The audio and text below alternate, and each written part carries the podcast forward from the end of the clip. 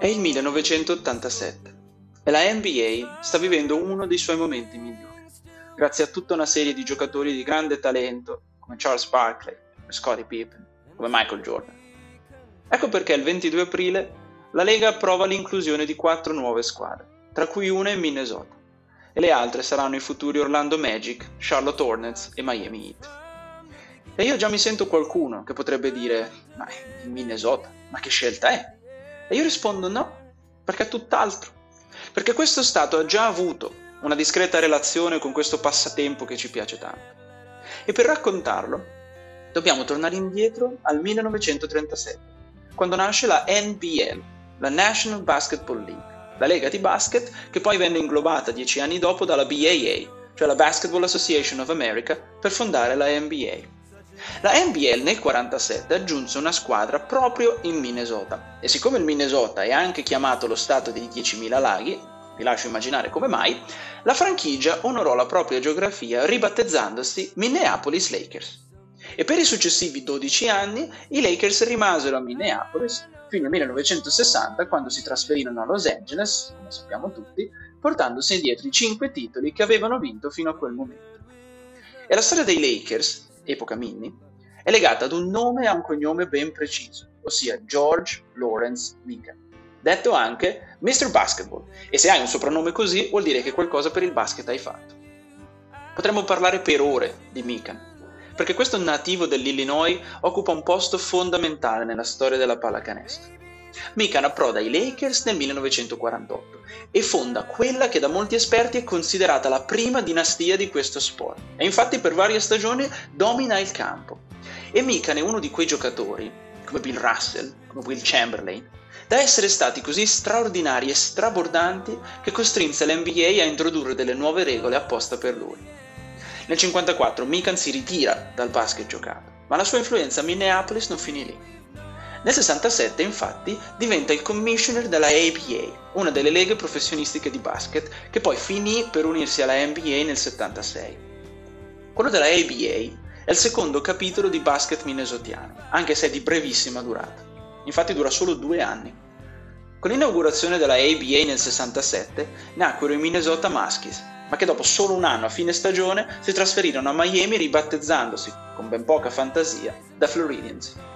Ma il Minnesota non rimase senza una squadra, visto che i Pittsburgh Pipers, i primi vincitori della ABA, si trasferirono là nel 68. Mica non a caso fu uno di quelli che insistettero per dare nuovamente una squadra allo Stato. E ironicamente furono proprio i Pittsburgh a eliminare i Muskies durante i primi playoffs ABA. La loro avventura a Minneapolis però dura pochissimo, perché anche loro, dopo una sola stagione, se ne vanno e nel 69 i Pipers ritornano nella Steel City da dove erano venuti. E dato che la storia è circolare, indovinate chi eliminò i Pipers al primo turno dei playoff? Proprio i Floridians. E qui la storia del basket del Grande Nord sembra chiudersi fino al 1987. Ma c'è un ultimo capitolo da scrivere. A inizio anni 80, infatti, venne istituita una task force che propose, fra le altre cose, di riportare il basket nel Minnesota. E a capo, indovinate un po', c'era sempre lui, George Meekan. Se andate al Target Center oggi, come ricorda Pratesi nel suo libro 30 su 30, fuori dal palazzetto trovate una statua. È la statua di Mr. Basketball.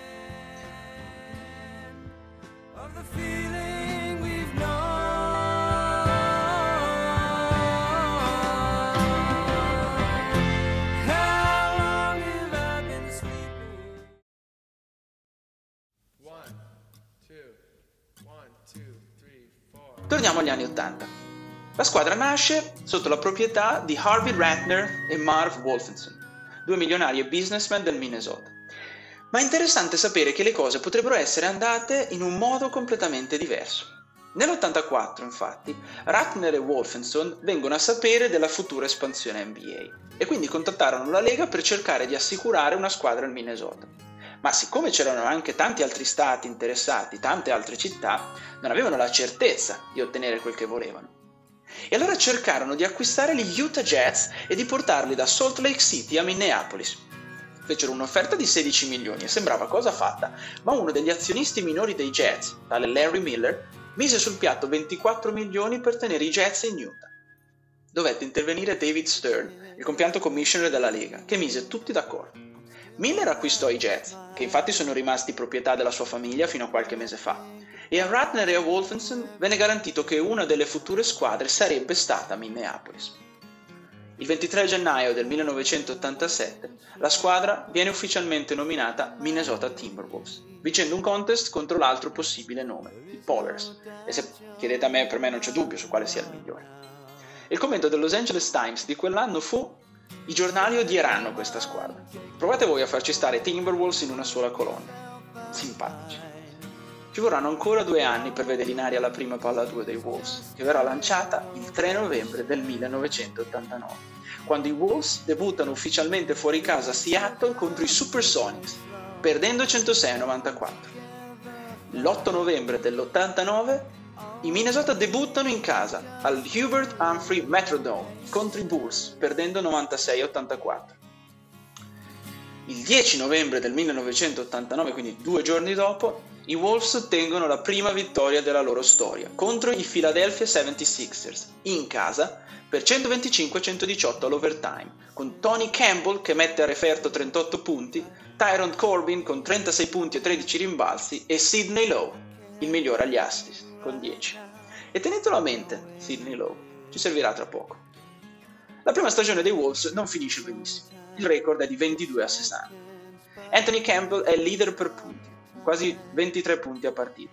E head coach è Bill Musselman, il quale ha un assistant coach nelle sue due stagioni a Minneapolis che poi ricomparirà in futuro con altri ruoli in quel di Minnesota.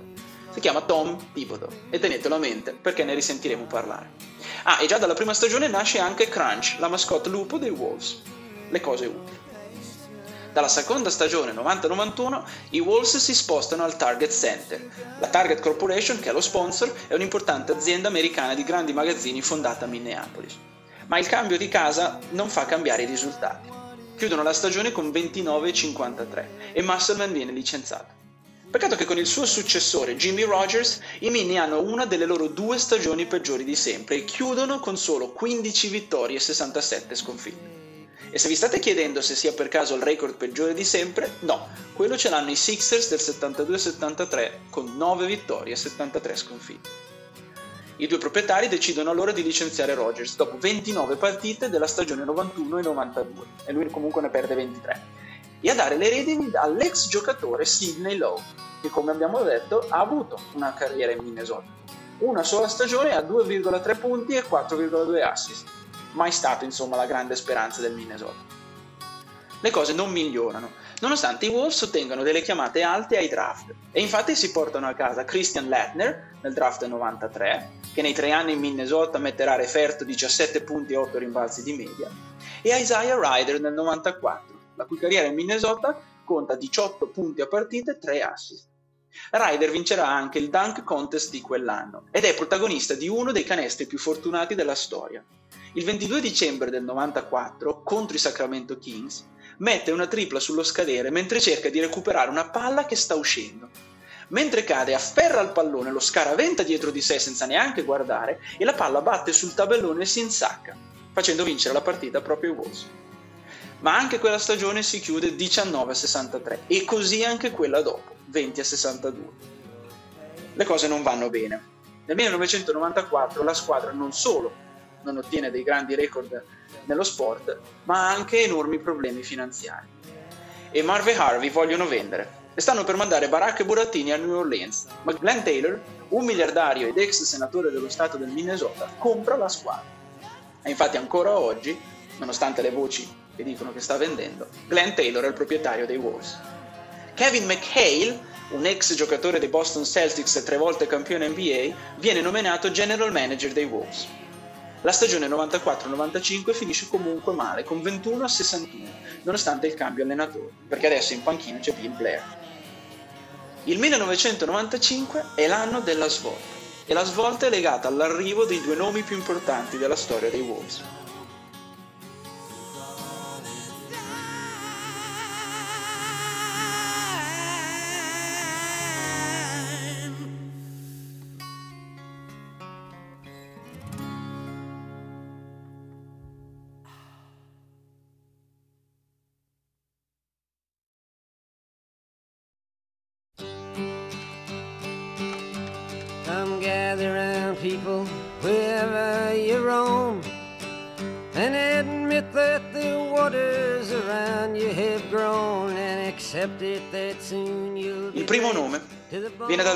1995, dove con la chiamata numero 5 Minnesota sceglie da Greenville, South Carolina, Kevin The Big Ticket Garnett. E come posso raccontarvi uno così? Come si fa a raccontare Garnett? Uno che si è paragonato a una Caesar salad, non sto scherzando. Uno che abbaiava o faceva finta di mordere gli avversari. Uno che ha passato un'intera azione difensiva urlando I'm good, I'm good, come un pazzo ad un malcapitato Channing Fry. Uno che in spogliatoio da veterano Avete presente il sergente maggiore Hartman in Full Metal Jacket? Ecco, KG era uguale, soltanto un pochino meno gentile. Però allo stesso tempo sul parquet KG era Mel Gibson in Braveheart. Garnett e il suo numero 21 rincompariranno parecchio nei prossimi minuti. E per introdurre il secondo nome, invece, dobbiamo fare prima un viaggio nel tempo e tornare negli anni 70. In quegli anni, infatti, il general manager Kevin McHale giocava ancora per i Golden Gophers della sua University of Minnesota. E un giorno McHale si ricorda di un suo vecchio compagno di squadra, di nome Philip Saunders, che però tutti chiamano Flip. Saunders ha già una discreta esperienza come coach. Ha allenato varie squadre di college, tra cui la sua alma mater come assistant coach, e poi ha vinto due titoli in sette stagioni nella CBA, che possiamo definire per semplicità la Serie B del basket americano. E McKay non ha dubbi su chi chiamare per la panchina. Flip viene nominato head coach dei Wolves dopo 20 partite nella stagione 95-96. In quell'anno si aggiungono anche Thomas Gugliotta con 16 punti e 9 rimbalzi a stagione di media e Spud Webb, il migliore agli assist con 6. La stagione finisce 26 a 56, ma nell'aria per la prima volta c'è profumo di novità e di speranza. Nel 1996 i Wolves scambiano l'appena acquisito Ray Allen al draft per i diritti su Stephen Marbury Starbury, con l'aggiunta di Marbury, i Wolves fanno il salto di qualità e con un record di 40-42 vanno ai playoffs per la prima volta nella loro storia.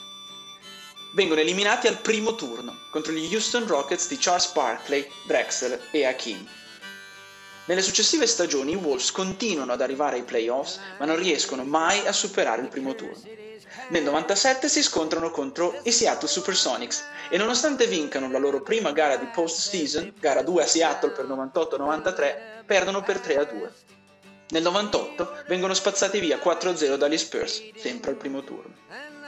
Nel 99, con la chiamata numero 6, al draft chiamano Wally Scherzbiak e i Wolves in questa stagione hanno la loro prima stagione da 50 vittorie, 50-32, ma perdono ancora al primo turno, 4-0 contro i Blazers.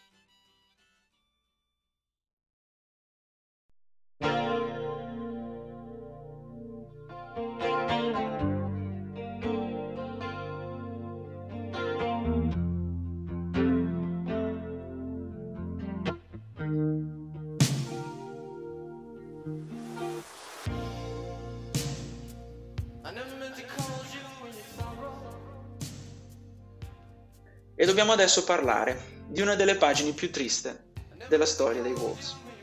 Il 20 maggio del 2000, Malik Steely, che gioca come ala piccola e guardia nei Wolves, sta guidando, sta tornando verso casa dopo una festa dal suo migliore amico Garnett. E un uomo, che sta guidando completamente ubriaco, lo investe. Steely muore sul colpo.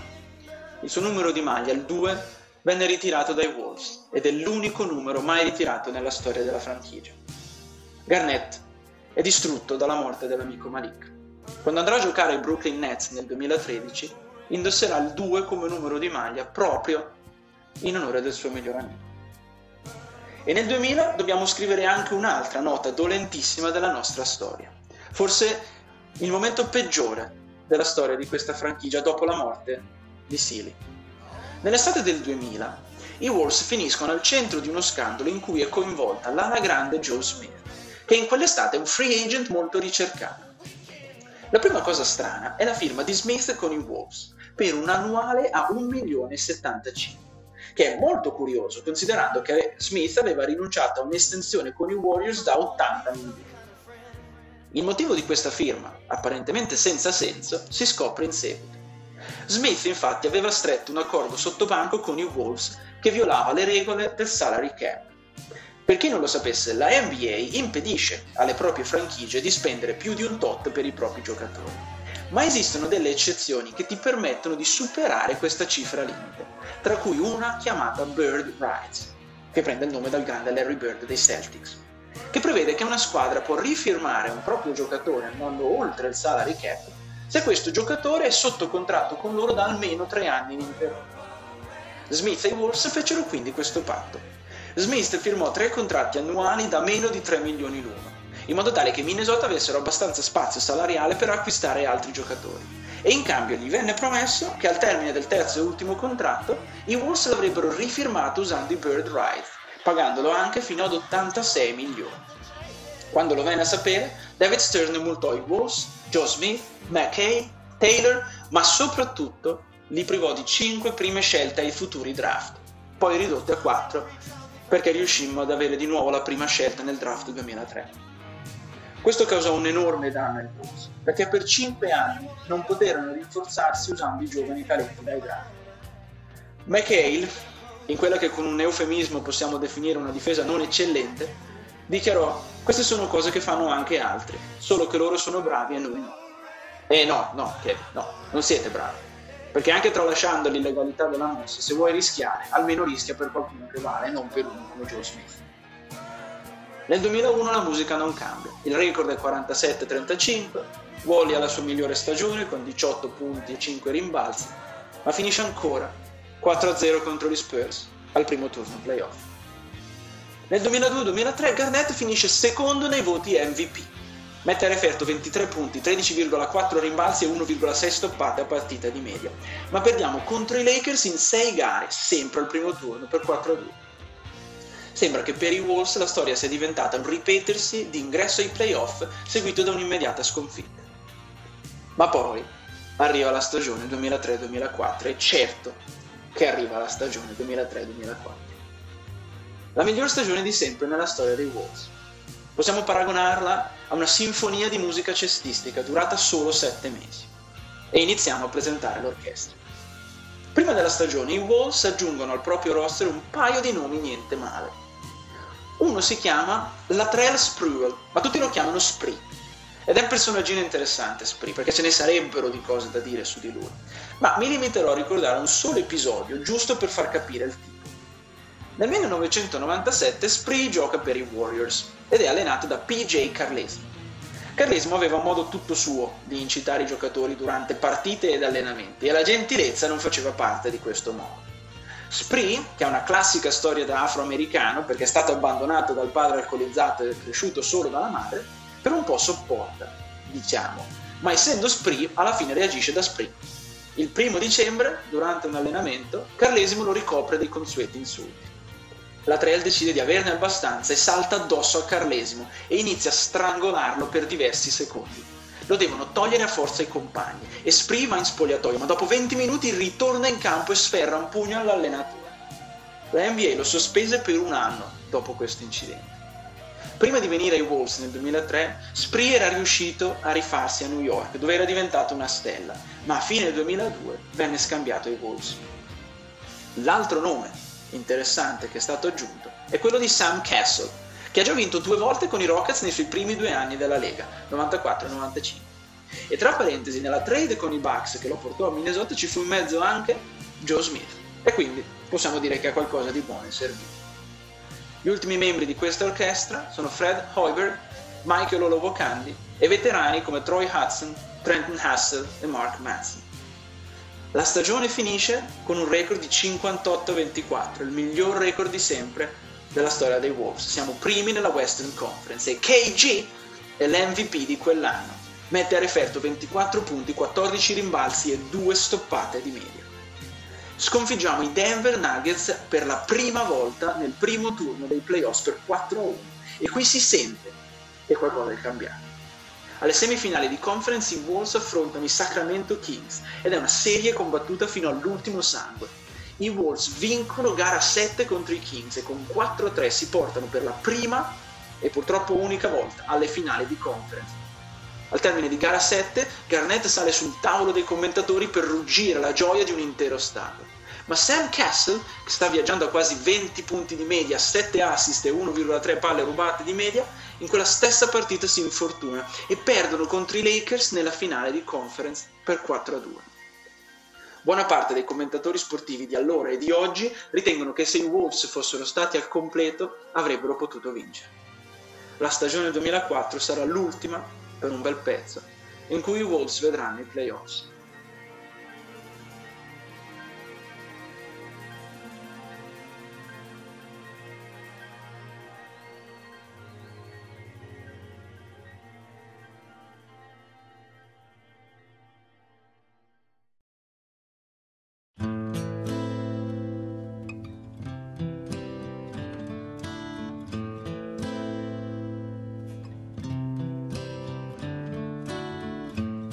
Periodo che va dal 2004 al 2007 i Wolves iniziano a perdere i pezzi. Prima Flip, poi Sam e poi Spree, che nel 2004 divenne famoso per un altro episodio alla Spree. Quando dovettero ridiscutere il contratto, gli vennero offerti 21 milioni di dollari e lui rifiutò dicendo I got a family to feed, ho una famiglia da mantenere. E poi Wally anche ci saluterà. E non vediamo più i playoffs. Nel 2007 Garnett saluta il Minnesota perché verrà scambiato ai Celtics con i quali coronerà il sogno di diventare campione NBA proprio in quella stagione. Lo scambio coinvolse sette giocatori, soldi e scelte al draft ed è ancora il più grande mai fatto per un singolo giocatore. Al draft 2008 i Minnesota chiamano, con la quinta chiamata assoluta, Kevin Love. Nel 2009 il record recita 15-67, esattamente come nel 90-91 e sembra che Minnesota siano tornati alle origini della propria storia, piuttosto infausta. In quel draft 2009, i Wolves con la quinta chiamata scelgono un ragazzino della Catalogna che ha malapena 19 anni, ma che già promette di saper fare cose notevoli con la palla spinta, ossia Ricky Rubio. Il problema è che Rubio è sotto contratto con il Barcellona fino al 2011 con un buyout di 5 milioni e siccome le squadre NBA non possono pagare più di 500.000 dollari a una squadra o federazione straniera per liberare un giocatore, Rubio rimane al Barcellona fino al 2011, per poi uscire dal contratto e venire in America. Nel 2010 la stagione finisce 17-65. Nel 2011 Rick Adelman prende il posto di allenatore e i Wolves iniziano a risalire piano piano grazie a Love che mette a referto 20 punti, 15 rimbalzi la prima stagione nel 2011 e poi 26 punti e 13 rimbalzi. E Rubio aiuta nel 2011 con un apporto di 10 punti a partita e 8,5 assist. Nel 2014 Adelman annuncia il ritiro e Kevin Love viene mandato ai Cavaliers, con i quali poi vincerà il titolo. Per Anthony Bennett, Thaddeus Young e soprattutto Andrew Wiggins, che è stato appena draftato dai Cavs con la prima scelta. In quello stesso anno con la 13 i Wolves scelgono anche Zach Lavine. Il 2014 vede anche il ritorno di Flip, che porta con sé un assistant coach particolare, il figlio Ryan, anche lui passato tra i banchi della Uni Minnesota. Ma nonostante Wiggins vinca il titolo di Rookie of the Year, la squadra finisce 16 a 66. Il 6 giugno del 2014 a Flip viene diagnosticato il linfoma di Hodgkin, un tipo di cancro, ed è costretto a ritirarsi diventa coach l'assistente Sam Mitchell. Saunders muore il 25 ottobre 2015. Al draft 2015 Minnesota chiama Carl Anthony Towns con la prima scelta e nel 2015 ritorna anche Kevin Garnett, ma con cifre ben lontane dall'epoca d'oro dei Wolves, mettendo a referto solamente 7 punti e 5 rimbalzi di media.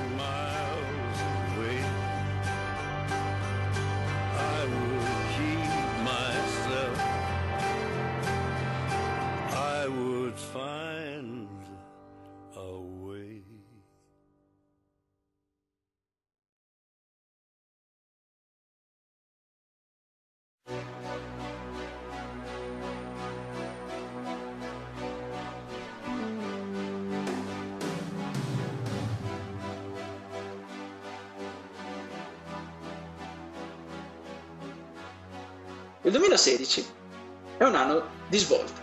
Il 20 aprile viene convocato come coach Tom Thibodeau, che ha avuto una carriera discreta, soprattutto con i Chicago Bulls dal 2010 al 2012, tant'è che nel giro di qualche mese Tibbs fa tutto quello che può per portare con sé i giocatori di quella squadra, tra cui Taj Gibson, Luol Deng, Barry Crows e Jimmy Butler. Nel 2016 Garnett si ritirerà. Nel 2017 con un record di 47 a 35, con l'ottavo posto, dopo aver vinto una partita di eliminazione contro Denver, ritornano ai playoffs dopo 13 anni.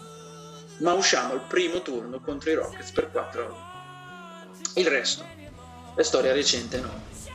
Il 12 novembre 2018 Butler e Patton vengono spediti a Filadelfia per avere Robert Covington, Dario Saric e Jared Bates, più una scelta draft 2022. Ma il 6 gennaio 2019 Tibbs viene licenziato e Ryan Saunders, da assistant coach, prende le redini del primo posto in panchina. E adesso noi tifosi siamo ancora qui, ad aspettare che prima o poi arrivi un titolo per questa franchigia che amiamo tanto.